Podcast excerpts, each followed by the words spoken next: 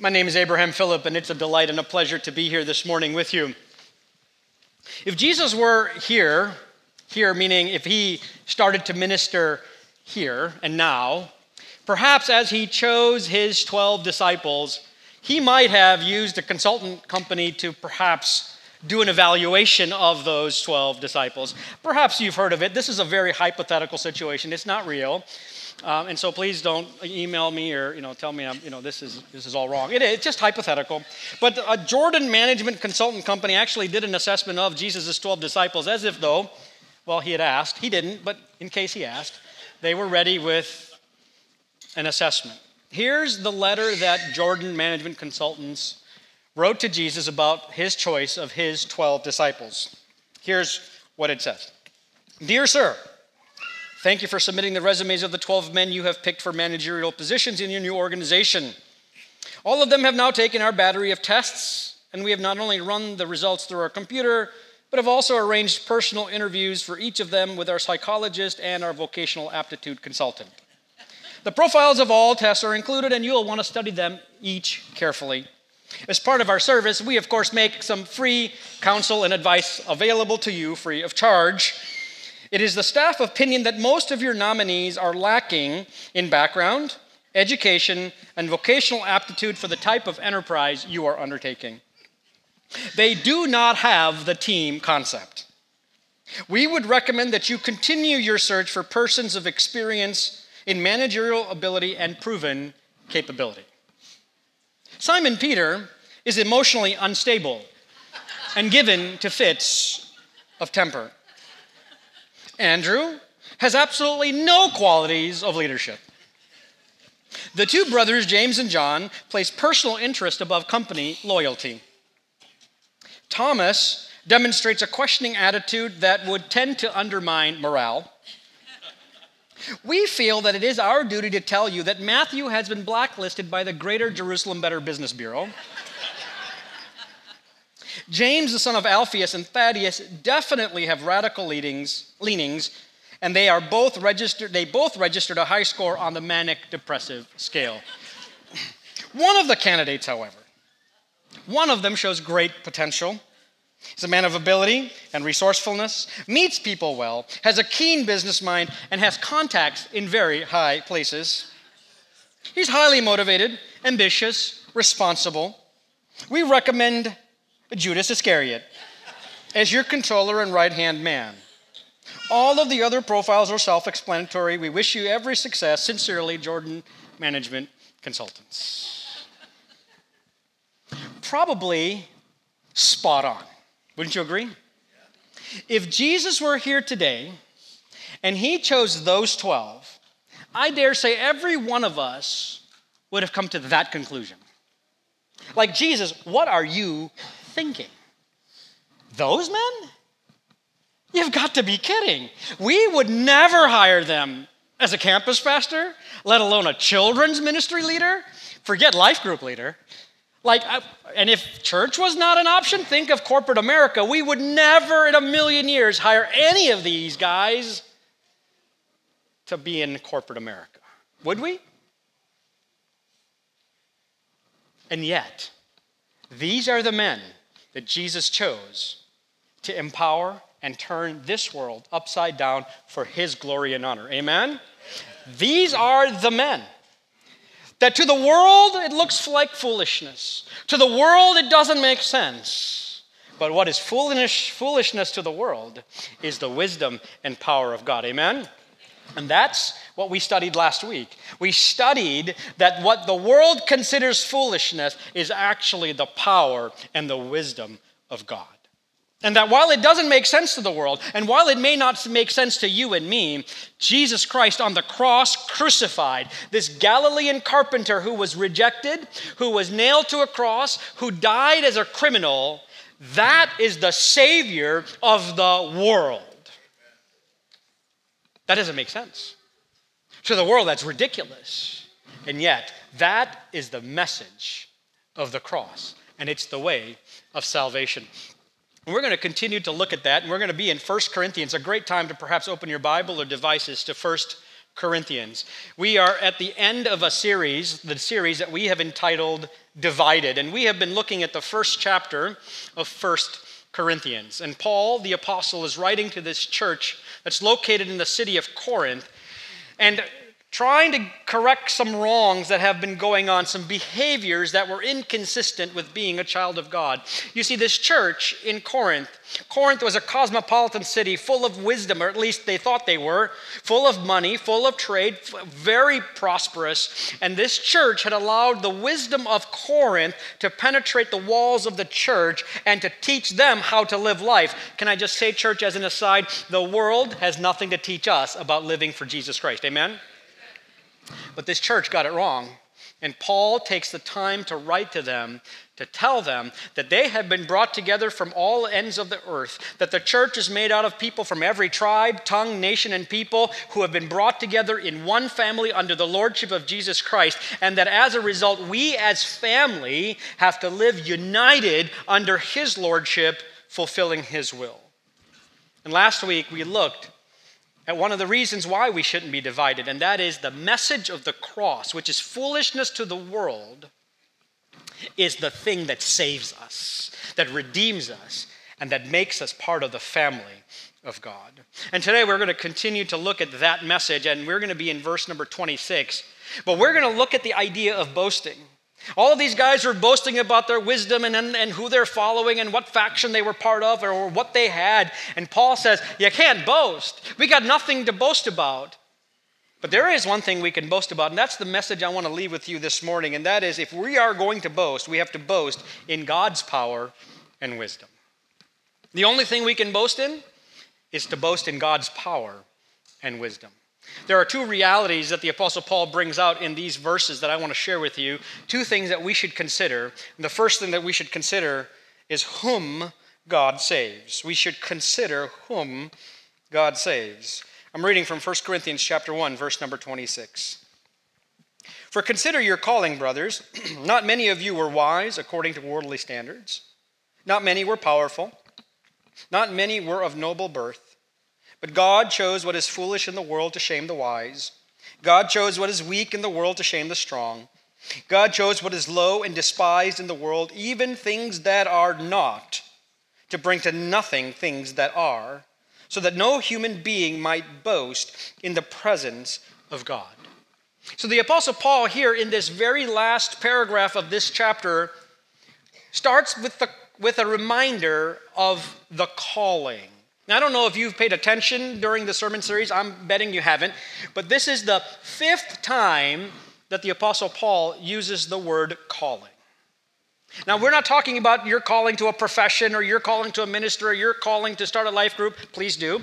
Um, that's not the calling that Paul is talking about. Paul is talking about the calling of God in your life, that the day He intersected your life with the grace of God, that calling, the calling to be a child of God, to be added into the family of God, that calling.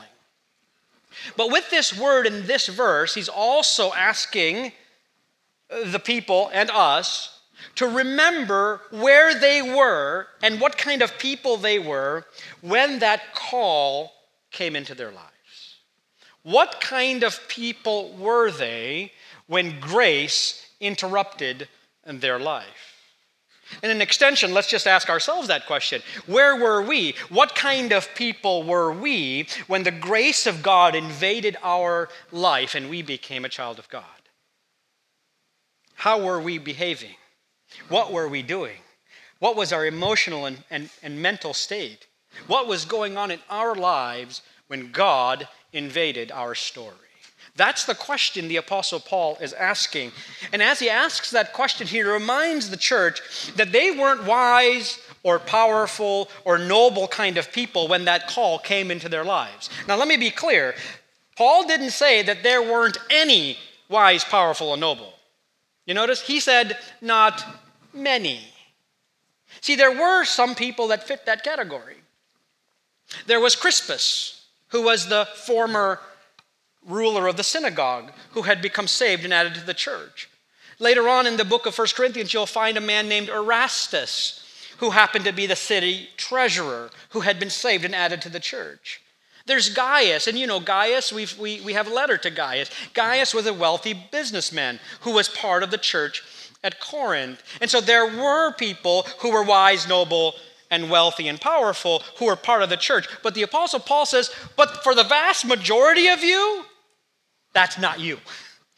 The vast majority of the people in the church of Corinth were regular, ordinary, vanilla people. In other words, according to world standards, they were nobodies.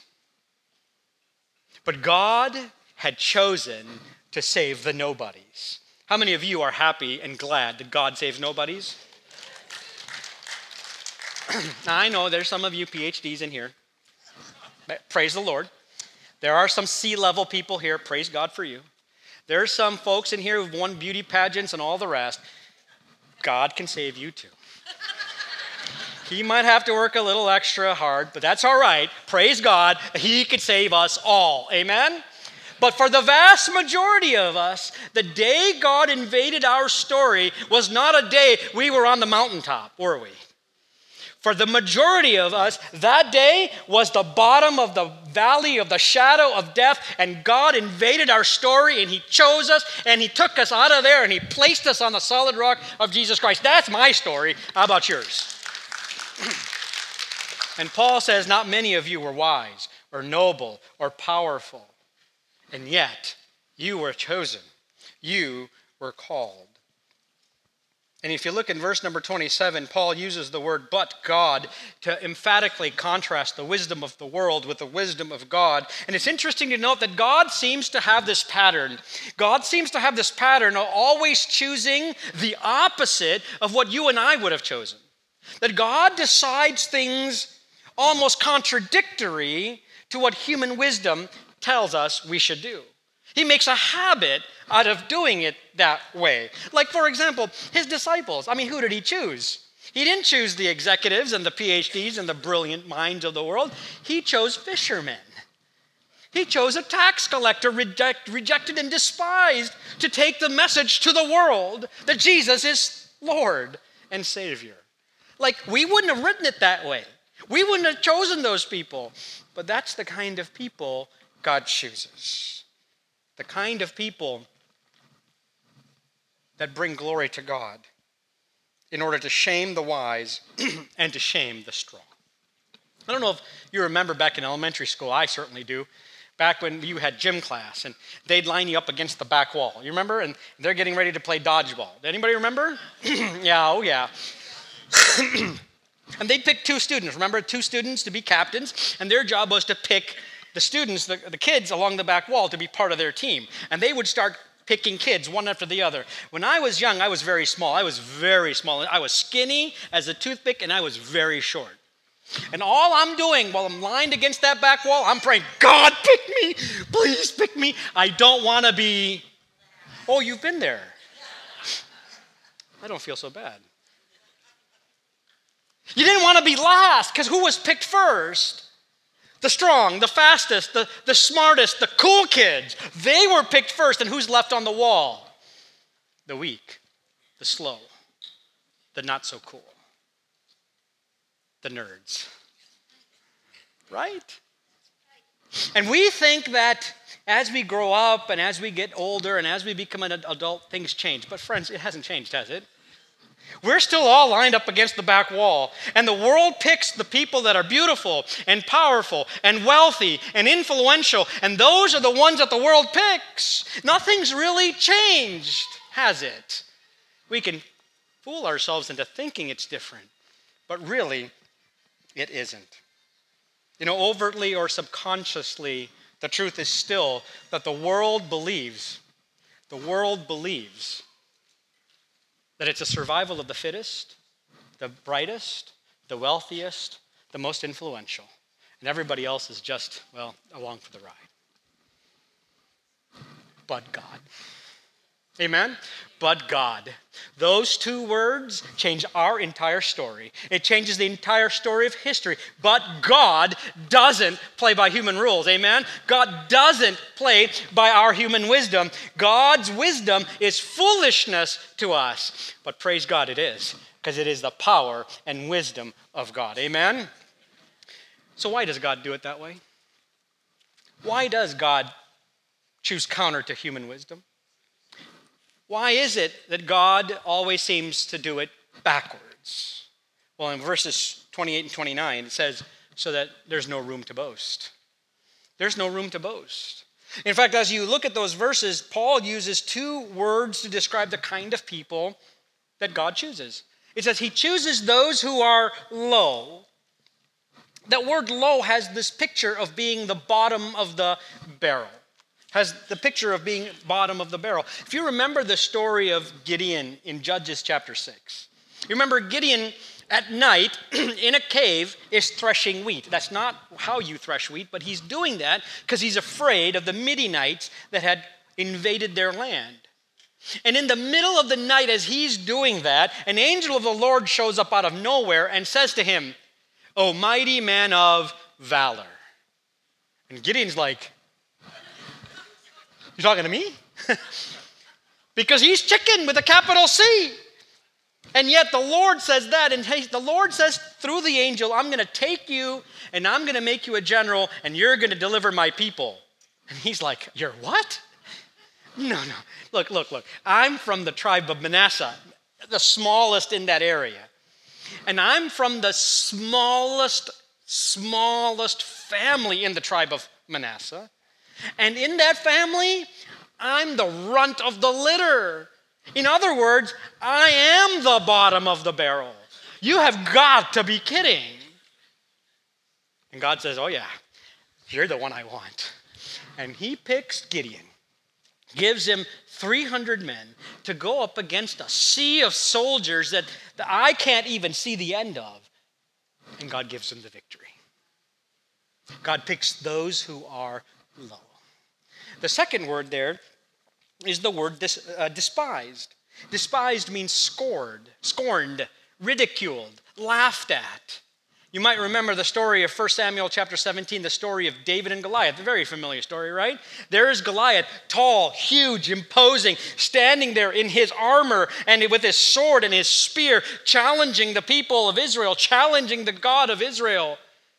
And here comes little scrawny David. David's a teenager.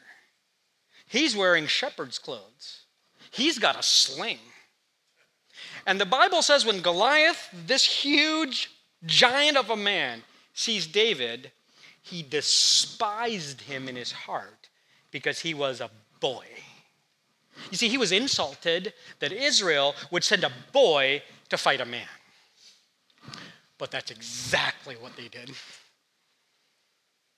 And it's okay to have a sling against a sword if God's with you. You've heard the phrase, don't bring a knife to a gunfight unless you have God on your side. You understand what I'm saying?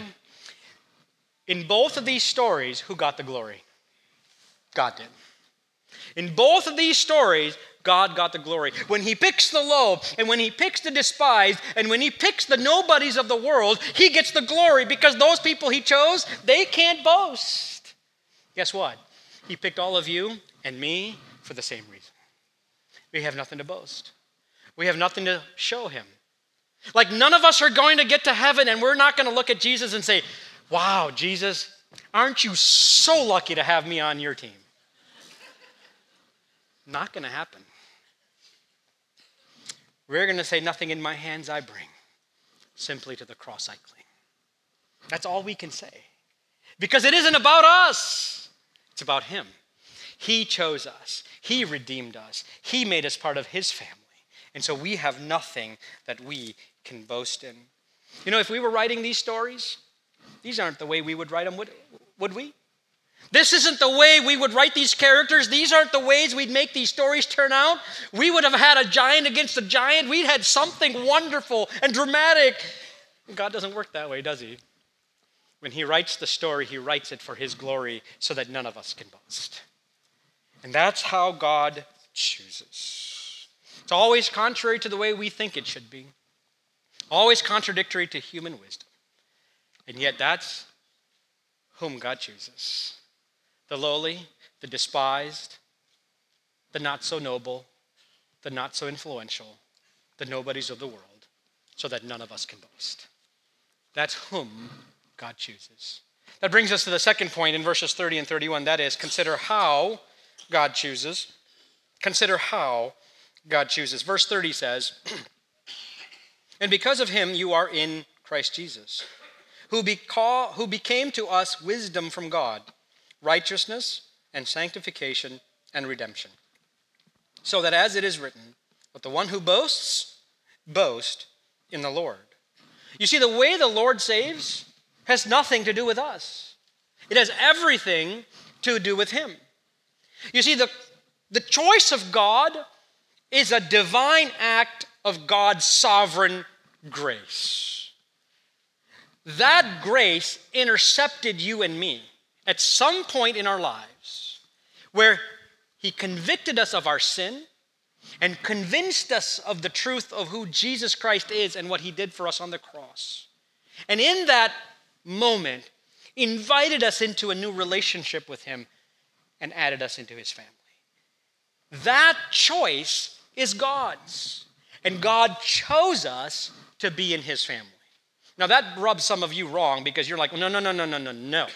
I chose. I said yes. I did it. So, what do you mean? Can I just remind you? We love Him because He first loved us. We can't love Him first. We were dead in our trespasses and sins. By the way, dead people don't do anything. And so, for us to respond to the call, He must first quicken us to life. And so, we can't choose Him first. He had to choose us first. And that choice, let me just say this I didn't get a vote in choosing you, and you didn't get a vote in choosing me. Aren't you glad for that? He chose me before the foundation of the world. Even before I drew my first breath, He chose me. He didn't choose me because of who I, what I look like or what I could do or my merits. By the way, I had none of those things. He chose me before the foundation of the world to be part of his family. And I am so thankful that I responded to the grace of God that added me into his family. Friends, I didn't have a vote in, in your salvation. And I'm so thankful you didn't have a vote in mine. I'm not so sure I'd chosen you either. Aren't you glad God did? he chose us before the foundation of the world. He called the weak, he called the lowly, he called the poor, he called the nobodies, he called you and me. How? Sovereign choice. God sovereignly chose us. But even though many of us didn't have the wealth or the status or the influence or the power before we were in Christ, now that we are in Christ, Paul tells us that we have something we didn't have before, and that is the wisdom of God. And in fact, he unpacks that word wisdom of God by giving us three terms that help us understand the status we have with God. It, it defines our relationship with Jesus. Notice those three words. The first word is righteousness. Righteousness has to do with how God accepts us. So, how does a holy, perfect, righteous God accept an unholy, guilty, sinner like me. He does it by sending Jesus to a cross to die in my place, to take my sin upon himself, to shed his blood. And when he called me and I received that gift for myself. He accepted me not because of my righteousness, but because of the righteousness of Jesus Christ that has been applied to me. So now I stand before Him with right standing because I don't wear my righteousness, I wear His. I'm justified by faith. Justified, righteousness, same word. It's right standing with God. I have a new position, a new, new acceptance in Christ, a new acceptance in Christ. Righteousness. Secondly, sanctification. Sanctification is the process by which we are being made holy or set apart. It's a process that starts because of the new position that I'm in. You see, I once was in sin. I once was dead in my trespasses and sins. I once was an object of God's wrath, but God saved me. He pulled me out of that position and He put me in a new position. The new position is in Christ. And because I have a new position, God has given me the power of the Spirit that dwells within me that empowers me to want to live like Christ, to love like Christ, to do the things of Christ in my life. And the more I do those things, the more the Spirit propels and powers me to be like Christ, the more holy I become. It's the new position that propels me to be more holy, sanctification. And thirdly, redemption.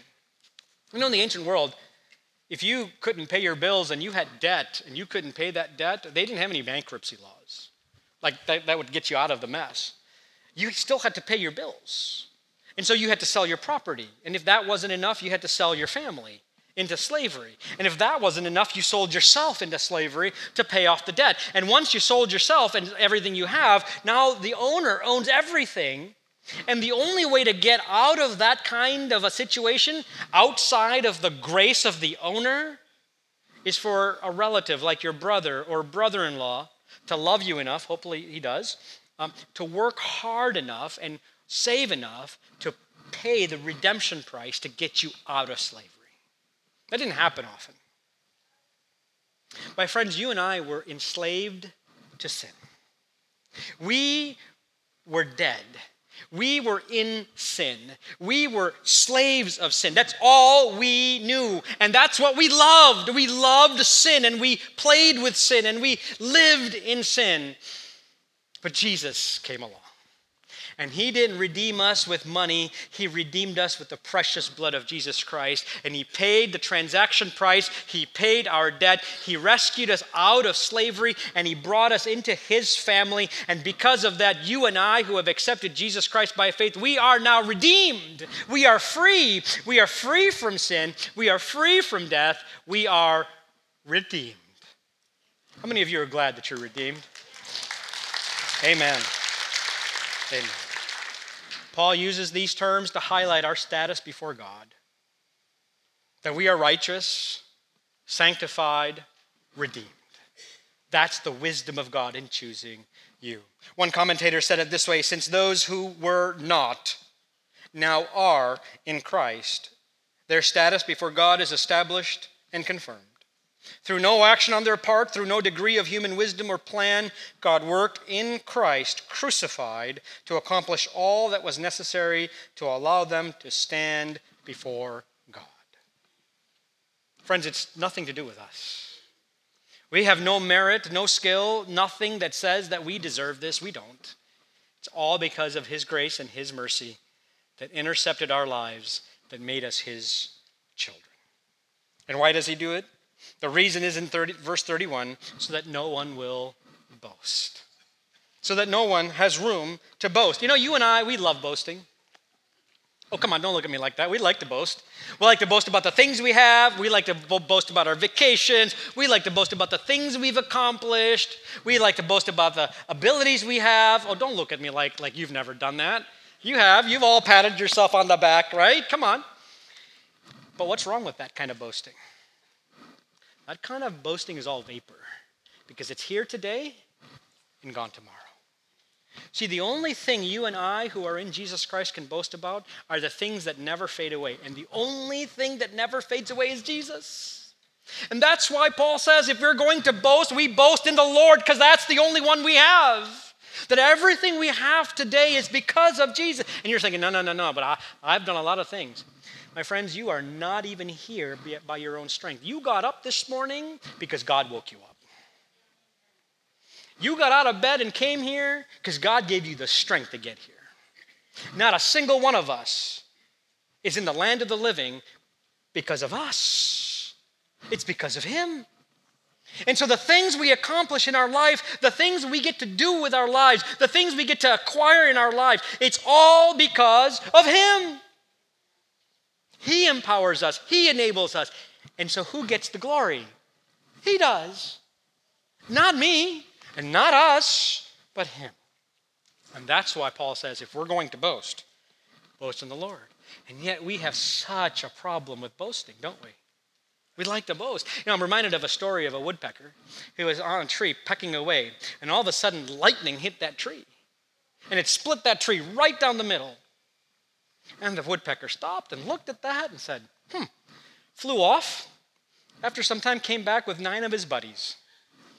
And he proudly pointed at that tree and said, Gentlemen, take a good look. That's what I did. Isn't that true? That's our boasting. It doesn't amount to much because we didn't do anything. We didn't do anything. It's all because of Him. We boast only because of Jesus Christ. God chooses the foolish things, the weak things, the ordinary things of this world to confound the wise and to confound the strong, so that God gets all the glory and all the honor and all the praise. The world doesn't understand how we can follow a rejected carpenter who died uh, like a criminal on a bloody cross. That message doesn't resonate. That message doesn't make sense. Why would you follow somebody who died like a criminal? And yet, that one act changed all of history because it is that bloody cross on which our Savior died that changed your life and mine. Jesus paid it all. All to him we owe. Sin has left a crimson stain, but he washed it white as snow. Friends, that doesn't make sense to people. That doesn't make sense to our world. It's foolishness. Like, how could that message save my soul? How can that message make me right with God? But that's the foolishness of God that trumps the wisdom of men. Amen? That it's Jesus on a cross who died and was buried and rose again on the third day, that that message would be the way, the truth, the only path for salvation given by which we might be saved. Foolishness to the world but it's the righteousness of God, the wisdom and power of God. Bryan Loritts told a story about a time he was at a pastor's conference and he met a very young pastor and asked him how he had come to faith in Jesus Christ. And that young man said, Look, you won't believe me if I told you. Bryan said, Try me. and so this young man told a story. He said, His father was a professional athlete. But at the time that this story happened, he had retired and he was now a high school basketball coach. Whatever your picture is of a professional athlete lifestyle, that was how they that their house was. His father wreaked havoc on their life. They lived a thoroughly pagan life.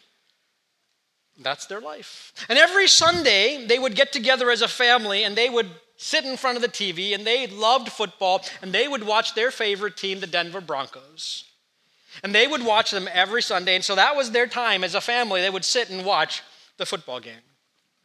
And on this particular day, the Denver Broncos were playing and they were watching the show. And his father was doing the same thing he always does, and that is drinking and chugging beer. And at this point in the story, the young man says, Look, dad had already chugged through a number of beers. He was buzzed. He wasn't drunk, but he was certainly buzzed. And the team is about to kick an extra point or perhaps a field goal. He doesn't remember which. And all of a sudden, there's a pause in the action, and the camera pans the stands. And they're showing the crowd. And it stops at a particular place where there's a man in a clown suit. And that man in a clown suit is holding up a sign. And the sign reads Romans 10 9 10. And all of a sudden, dad says, Stop! Bring me a Bible. And all of the kids in the house were like, Dad's drunk. What's wrong with him? They think he's had one too many beers, so they just ignore him. But dad's adamant, Bring me a Bible. And he said they had to tear the house apart, but they finally, after some time, found one Bible. They found one. They brought it to dad. Dad opened it to the table of contents, found Romans, flipped quickly to the book of Romans, found chapter 10 and verses 9 and 10, and read these words Because if you confess with your mouth that Jesus is Lord and believe in your heart that God raised him from the dead, you will be saved. For it is with the heart one believes and is justified, and with the mouth one confesses and is saved. The young man said his father knelt by his couch and accepted Jesus Christ right then and right there. And they thought, Dad's crazy. Like, he must be really drunk. They were so skeptical, they didn't believe it. But in the days to come, Dad did a 180. His whole life had changed. He had stopped drinking and stopped berating and stopped living this pagan lifestyle. And he had latched onto Jesus and he was living a life they couldn't understand. And without too much time going by, this man was able to lead his entire family to Jesus Christ. And now that young man is, being, is, is training to be a pastor. Friends, that is the foolishness of the gospel. Like, what was that guy thinking when he, on that Sunday morning, took up the clown costume and put it on and wrote up Romans 9, Romans 10, 9 and 10? And what, like, what was he thinking when he did that? Is he nuts? Yeah, he probably is. Hundreds of miles away, because of one camera pan, God's grace intercepted a man who was half drunk and saved his soul saved his family and brought him into the kingdom of God. God, that, guys, that doesn't make sense. That's ridiculous. But that's the power of God to salvation. You and I can never know what we can do if we're surrendered to Him. Friends, you don't have to be articulate. You don't have to know every part of the Bible. You don't have to have your theological I's and theological T's crossed. That doesn't mean you don't need to know your Bible. But, friends, if you are willing to hold up a sign and put on a clown costume, God can use you to save souls. That is the power and the wisdom of God. It doesn't make sense to the world. But God is in the business of taking what the world thinks is right and turning it upside down for His glory so that no one may boast. Friends, if you're here today and you don't know Jesus Christ, we invite you to come to know Him today. But you can go all over the world, find all kinds of answers, but none of the philosophies of this world will ever satisfy and has never satisfied.